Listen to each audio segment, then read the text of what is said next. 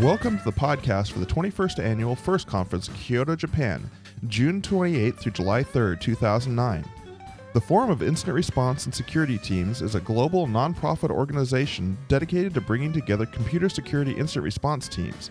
I'm your host, Martin McKeay, and I'll be bringing you weekly interviews highlighting the people who make the FIRST Conference possible, the leading experts in the CSIRT field who will be presenting, and the topics that will be covered. The theme for the 2009 conference is Aftermath Crafts and Lessons of Incident Recovery. The conference covers advanced topics in security incident prevention, detection, and response, the latest advances in computer and network security tools, and opportunities to share views, experiences, and resolutions in the computer security incident response field. For more information on the conference, please visit conference.first.org. And now, please join me for this week's interview in progress. I'm here today talking to Jeff Crume, the Executive IT Security Architect at IBM, and uh, also a member of the Tivoli Security Team, and the author of Inter- Inside Internet Security What Hackers Don't Want You to Know. And he's going to be giving a talk at first called More of What the Hackers Don't Want You to Know. Uh, Jeff, is there a lot that the hackers don't want us to know? Oh, there's an awful lot, Martin. Uh, it's good talking with you.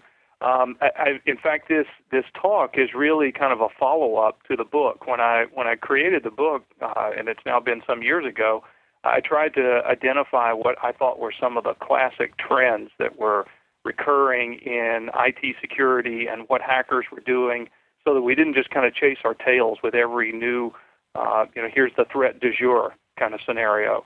So I was looking for what were the the classic things that keep recurring over and over again, and I think I got most of those but this talk is basically um, what I would do if I were doing a second edition of the book. Some additional things. Many of them are just kind of variations on a theme that were already identified, but now showing it in the context of some of the, the newer technologies that people are particularly focused on these days. Well, what the hackers are doing, and, and the technology has changed for what they're doing, but have the actual crimes changed all that much in the last last few years? The crimes really haven't. If you think about it, uh, some people would argue that there is a shift in emphasis in some cases, where, for instance, it used to be that viruses uh, tended to be, and other malware tended to be uh, the purview of, of kids that were just trying to make a name for themselves, and now that's turned into more of a money making opportunity uh, where people are taking over machines and creating botnets, using them to force out phishing attacks and other things like that uh, and spam. So there's more of a monetary incentive now these days than there was when I was writing the book. But uh, some of the basic ways that, that systems get broken into have really not changed that much. If you, uh, even though the precise details of the attack may change, the, the underlying causes of what caused the system to be vulnerable in the first place really have not you know, I, I, look at this and why haven't we learned from these lessons? Why haven't we made the changes necessary to make it so that we can protect against these these uh, vulnerabilities and, and that we've known about for years? That really is the question, isn't it? Um, I think about a lot of times the the movie Groundhog Day, where if you haven't seen that, the you know the main character keeps waking up and repeating the same day. It just happens to be Groundhog Day in the movie, and uh, it's just this this sort of uh, endless repeating strain of the exact same thing happening over and over and over again. And for people who maybe don't follow IT security, they pick up a newspaper or a trade magazine or whatever, and they hear about some new threat, some new attack, and they think, oh, this is really new and novel. Um, if for people who've been following this for a while, it's Groundhog Day. It's just watching the same thing happen again and again and again. And um, my my best effort, uh, along with everyone else's, I hope, will be to to try to identify what are the underlying root causes, and let's not make those same mistakes again. And then that way, uh, when new technologies come out, we know how to think about security the right way, as opposed to just focusing on the new technology and not thinking about the security ramifications. Well, what are some of those underlying causes? I mean, what what do we need to address to to make Groundhog Day go away? Uh, there's a there's a whole bunch of different things. I would think one of the most important ones is really goes to how you think about security and how you think about uh, designing systems if you're on that side of of the uh, of the equation. Then how users think about systems and use systems. There's a lot of work to do there, but uh, being able to look at, at a system critically and think about, um, well, I'll give you an example. Um, I'm a security architect, and I work with a lot of other people who are uh, software architects or IT architects of different types who maybe don't focus on security. And they will tend to design systems and think about the normal case processing. They'll think about how the system is supposed to work.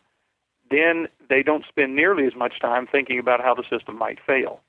And my job in many cases is to come in and, and work with people and make them think about how this thing might fail. So, in other words, once you finish designing a system, you need to now take that hat off as a designer and put on the hat of a hacker and at least intellectually go through the exercise of figuring out how would I break this system if that's what I wanted to do, and then start shoring up where those different areas are. And if you're a user of new technology, somebody comes out with some new uh, GWiz uh, device or software or some other standard, uh, you look at what can this thing do for me, but then before you completely jump in uh, head first, put on the hacker's hat for a minute and say, how would I abuse this technology? And then think about not doing that, but think about how would you protect yourself? How much of this technology should you expose yourself to? Or what kind of precautions should you take if you're going to take those risks? Well, wasn't that part of the original meaning of hacker before the press gave it such negative connotations? Somebody who looked at the edge cases for any technology and just tried to make it do something something it wasn't originally meant to do? Exactly. That was uh, one of the original uses of the term. It's kind of other than people who are in the industry um, that's that's not the predominant use of the term, but it it actually, as you say, is uh, where the term came from. But if you were to ask, you know, a hundred people on the street, would they like a hacker working on their system? I guarantee you, at least 99 of them would say no. So the common usage in the vernacular has become a hacker is a bad guy trying to break into your system. But but you're right. Hackers, whether they're good or bad, are trying to push the envelope. Um, and what you do with that once you you push that envelope, uh, really there's the ethical challenge that determines whether you're doing good work or bad work. Well, how how has the the hacker community changed? Not not just the the black hats, but the white hat. How how has that community changed over the last oh, decade? I think there's been a fair bit more maturity in in both sides. Um, although I can speak more to the white hat side, since that's the side I live in. But I think um, a lot of the debates that, that we used to have, it really raged about uh, whether uh, vulnerability should be published to the world uh, immediately or whether there should be some level of restraint and withholding information. Uh, we still have an uneasy tension on this kind of full disclosure debate. But I think there is less tension on that than there was, say, 10 years ago, where you had people that seemed to be very polarized on if I find an a vulnerability, I need to tell the whole world. That will make the world safe. Uh, but then again, other people, you know, would say, no, you need to keep that secret so other people can't exploit it. And the truth is, there is a happy medium somewhere in between. And I think there's a little more maturity in the white hat side these days, and maybe even in the gray hat side, those guys in the in between area, to exercise a little more restraint there. So that's one area that I think has improved at least a little. So where where do you sit on that whole debate of full disclosure, no disclosure, responsible disclosure? Um, I would say you know responsible disclosure certainly sounds like a reasonable way to go. In other words, you, um, I think uh, keeping system details secret is not the best way to ensure security. That's the sort of uh, security through obsc- uh, obscurity model. You know, if we if we keep the information secret, then that keeps the system sec- uh, secure. And in time, that might work for short periods of time, but over time, that will ultimately probably fail in most cases. If a system has a big enough bullseye on it, then someone will find a way to break into it. So I do think we need to make the information available. I think it needs to be done responsibly. In other words, it doesn't do any good to um, to say, oh, guess what? You know, the the forest uh, is really dry right now. I can prove that it could burn down by burning it down that's not particularly helpful. Um, if you find that there's an issue, you find the vulnerability, you report it to the right people, give them a fair opportunity to fix it, then then if there is no response, then maybe you use public pressure uh, of one form or another to bring that to bear. But that's uh, uh, it's a debatable point, to be fair. Well, how do we use this sort of information to help with incident response or um, or being proactive? I mean, how how do we take the knowledge that that of what the hackers don't want us to know and turn that around and and use it to make our systems more secure? I think it goes back to uh, looking at the classic stuff again. I'm going to sound like a broken record, but I, I I think there is too much focus on when a new technology comes out we focus on the bells and whistles and not what the potential downside is. Now, I'm not someone who says we shouldn't use new technologies when they come out. I love that stuff. I'm a technologist at heart, so uh, the gee whiz stuff always gets to me. But I think we need to be more cautious in the way we deploy it. Don't just immediately roll it out. For instance, um, I'll, I'll do some, some talking in the, the conference about things like Web 2.0 and uh, Bluetooth and RFID and biometrics. Um, these are all really good technologies deployed in the right context. They can do some great things. Deployed in the wrong t- context, uh, they can do some really awful things or create some vulnerabilities for us. I think the the first you know, people who are re- responsible for responding to incidents need to be ahead of the curve. They need to understand what these new technologies are and know what some of the vulnerabilities are, so they're not caught completely unaware. And my personal opinion is is that uh, IT security people, the old guard of IT security, uh, was really too many of them were experts at saying no. Whatever a, an individual asked, you know, can we install this application? Can we have this capability? Can we connect to this network? The IT security guys were always well equipped to tell you why that was too dangerous and you should never do it, and we won't allow you to do it. It's against security policy. So, what that does is that forces end users and lines of business people, other people who need to get a job done, uh, they just go around uh, the and violate the security policy and find their own worse, more insecure way of doing it. So, I think uh, the IT security groups are doing a better job and need to continue to focus on staying up with what the new technologies are, realizing that they may not embrace all of them initially because of the weaknesses that are there, but find a way to make this whole thing work, and they will do a whole lot better than if they just say no, it's not allowed. And uh, and then what they do is they just drive it underground, and then they end up with a more insecure implementation than they would have if they had allowed themselves to stay in the conversation. I have to agree with you. I think that one of the biggest changes I've seen in, in internet security and, and IT in the last decade is that we as security professionals are learning to um, be a lot more aware of business needs and how to tell people, yes, you can do it, but here's a secure way to do it. Exactly, exactly. I remember a company, for instance, back when the internet was young, basically told employees you can't have internet access. It's too risky. So by by saying that, uh, the and making that part of the security policy, they took themselves out of the conversation with their end users, who now knew they couldn't ask the question because the answer was no. So what did the end users do? Well, they used uh, dial-up modems and connected to the internet anyway. And since they were left to their own devices, some of those had systems that were configured where their their machine was essentially a router um, that was connecting the the intranet, the internal network, to the outside internet, and they didn't have a firewall on that. This was before the days of personal firewalls on machines. So by saying no, what the security people had done, it actually created a more insecure situation where people were now forced to poke insecure holes in the network boundary uh, rather than give them a more secure way to, to access the internet. Of course, now I think most companies have got it on that, but there are still other areas where they don't. Well, you mentioned education, and and uh, do you really think that over the last ten years that we've we've managed to actually educate end users at all, and and make them realize that some of these things they're doing online are dangerous? Yes and no. Uh, there's there's some areas where you can certainly show that, that people are a little more savvy than they used to be. Uh, I think uh, you know, when I start thinking about end users, I think not necessarily about IT professionals or even the even business professionals, but just you know, family members and friends who are not even in the industry at all. Um, are they more savvy to uh, certain spam and phishing attacks now than they were, say, a few years ago, and I think they are. Are they savvy enough? Not nearly. So I think there is some uh, progress that's been made there, but there there's ample evidence to show that we'll never be able to educate people enough, uh, especially when it comes to individual technologies, because that is an always evolving game.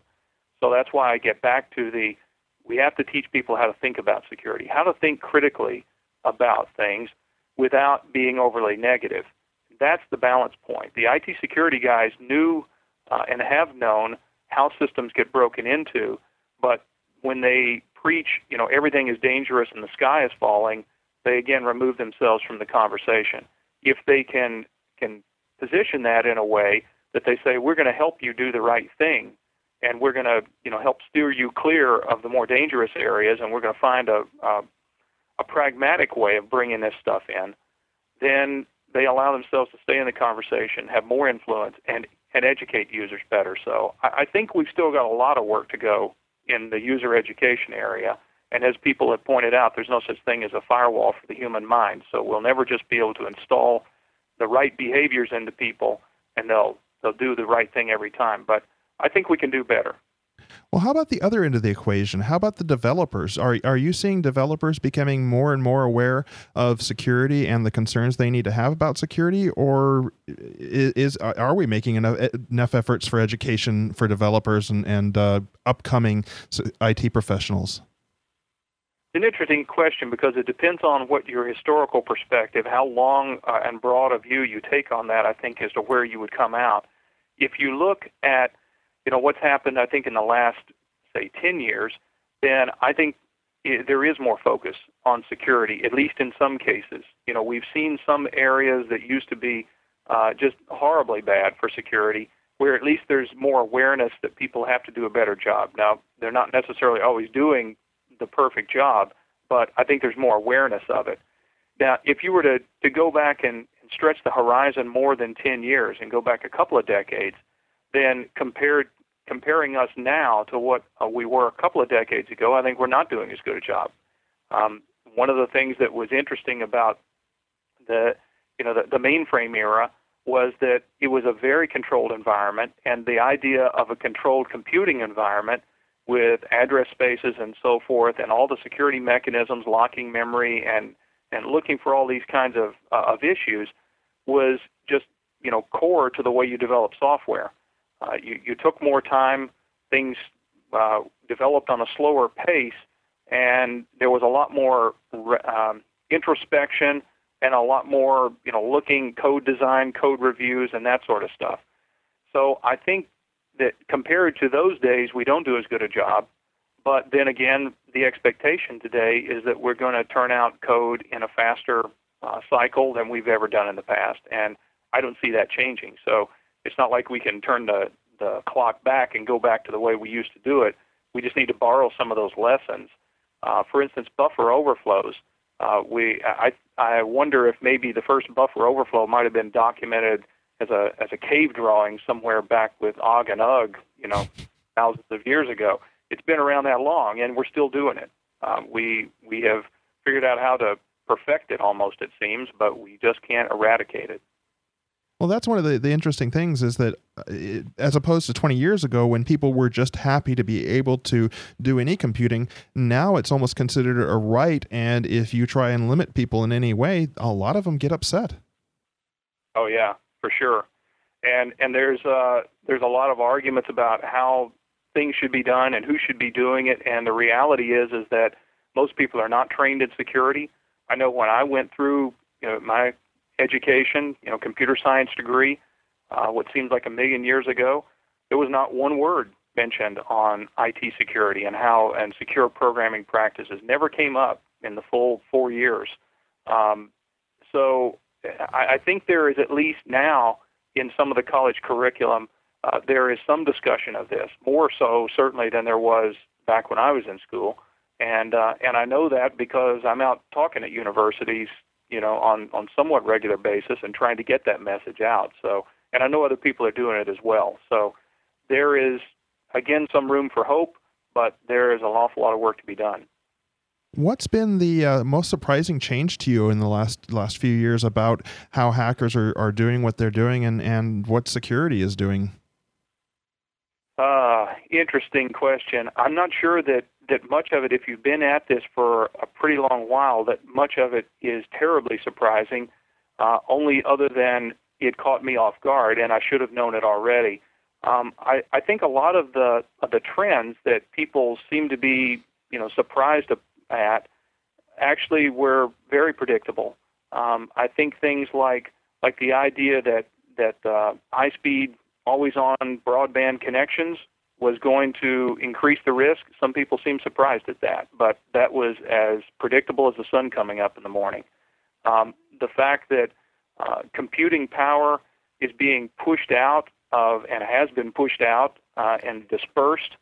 You know, where it once was the purview of the glass house, and now it sits in people's back pockets. You know, in the form of, of mobile phones and other devices that have more computing power than used to be in an entire machine room back in the old days. Um, I think I think those kind of things um, seem to catch people off guard. That oh my goodness, this has created a real risk for us, hasn't it? But it shouldn't have been surprising to anybody if we if we could have miniaturized the mainframes 25 years ago and put them in people's pockets, uh, everyone would have broken out in hives over the uh, the idea of what kind of a risk they were exposing themselves to. Now we do it all the time and don't quite think about it, and then it seems to catch us off guard, but it shouldn't. Well, now for a trick question for you. How do you think uh, cloud computing is going to change this whole equation? I think it will do what almost every new technology does for us, and that's create new. You can look at it on the positive or the, the negative, you know, the, the half full glass or the half empty glass. On the positive side, it creates new opportunities for security people.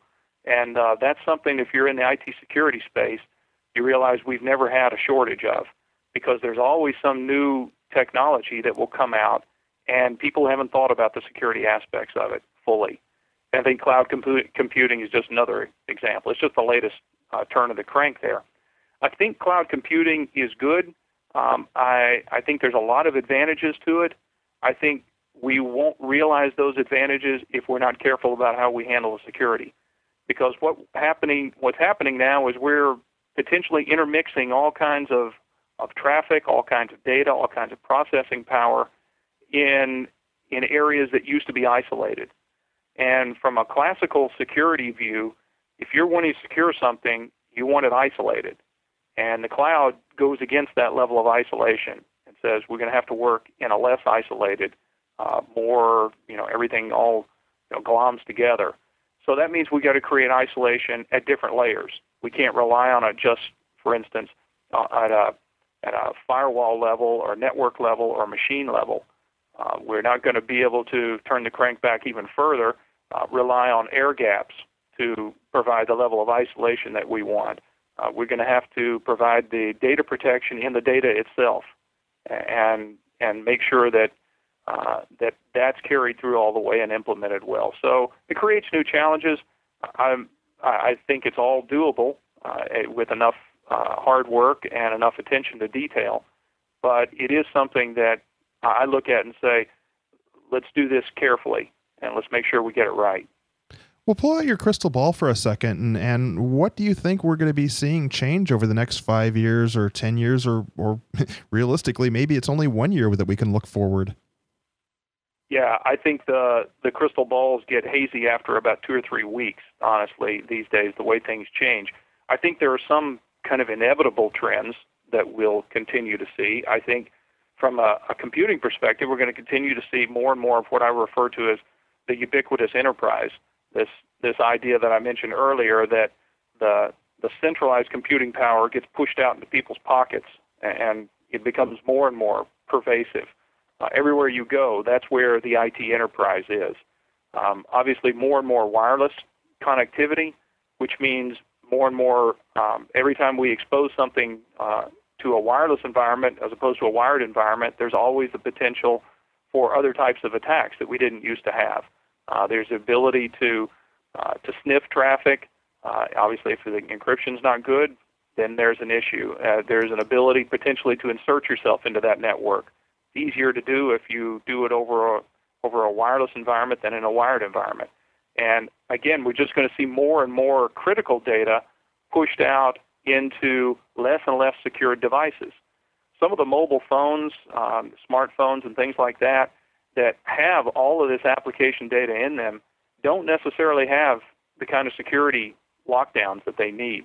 So I expect we're going to see more. I wrote about this back in the book uh, all the way back in 2000 when I don't think a lot of people were still thinking about this as a big threat. But the idea of viruses that will run on, on mobile devices um, and the threats that will go there, hackers are going to go wherever the the biggest bullseyes are. And bullseyes, you know, in in the more recent past, the biggest bullseye has been on Windows. So that's where they attacked most. Uh, as we see um, Apple and, and Mac OS rising in importance, we're also, not surprisingly, seeing more and more vulnerabilities. Uh, as we're seeing with with other systems, Linux and others, all of these have potential uh, advantages to us, but none of them are perfect. Open source helps in some cases. Open source is not a panacea. Um, that, makes things inherently more secure by its very nature of being open source. Um, so I think there are some sort of misconceptions out there that will drive some level of insecurities, but the overall trend is going to be to uh, more and more pervasive computing, uh, and therefore it's going to be more and more challenging as we start mixing everything up and making everything easily accessible. That's going to be the challenge for the IT security folks because, uh, excuse me, you can almost imagine a continuum where on one extreme you've got accessibility and usability, and on the other extreme, total security. So there's always going to be this uneasy tension where we make the most accessible system, if, if that's what we're optimizing on, then we may not make it the most secure system, and vice versa. So it would be most accessible if I didn't have to put a lock on my front door, but it wouldn't be very secure. And if I put six locks on my door, it would be very secure, but it would be really inconvenient for me to get into. So we know that, that those battles often get lost, uh, the security versus convenience. So we've got to be real careful in how we, we draw our lines in the sand. I, I think it's it's funny how nowadays we can we have the, the phones and we have the netbooks and we have have these systems that are so portable that have two or three times the computing power that we had on on the best laptops 10 years ago. Yeah yeah no doubt about it. And that trend is going to do nothing but continue uh, and the the lines being blurred between what is a company IT resource and what's an individual's IT resource. Uh, if someone buys a, a phone and then they need email access, well then that's uh, is that a company asset or is that a, a personal asset? Well, it depends on who bought it. But then again, there are other kinds of conditions that, that companies will have. And again, this is one of those a great example here. I think again of how IT security can get out in front of this and help users do a more secure job, or they can lag behind and make the whole thing worse. Uh, I'll give you an example here. Uh, I won't even mention the, the company involved or the type of phone or whatever, but uh, the company in this particular example told the employees this particular model of phone is not secure enough for us to expose our corporate email on, so we're just not going to allow it. So, what does the user do? They go to their email account, they forward all their email to a public email service, and I'll give examples like a Gmail, Yahoo Mail, something like that. And then they're able to pick all of that up on their phone. Now, you tell me which is worse. Uh, for the company to get behind and say, okay, the phone is really not all that secure, but we can make it a little better if you work with us, versus, no, you can't do it, so the user just forwards it all to a public email service uh, I think the former is a better way to approach it. Yeah, if we don't let them do it securely, they're going to find a way to do it anyways, and it's going to be a lot less insecure, a lot more insecure. Absolutely right. Uh, that would be my primary message to the IT security people: is to, you know, not bury your head in the sand on this. Now, that doesn't mean we have to accept every single new technology and new gee whiz thing that comes out. Some of them aren't worth the risk, uh, but it all comes back to that risk discussion and and trying to minimize the risks in the cases where we realize we can't eliminate them. Jeff, anything uh, anything else I, I should ask you about that I haven't? Oh no, I don't think so. I'm looking forward to the conference. Uh, looking forward to seeing the folks over in uh, Kyoto, and um, hope everybody will come attend the session and ask lots of good questions. Well, Jeff, I, I look forward to meeting you face to face in Kyoto, and uh, your your talk is going to be more of what ha- the hackers don't want you to know. Uh, thanks for joining me today. Thank you.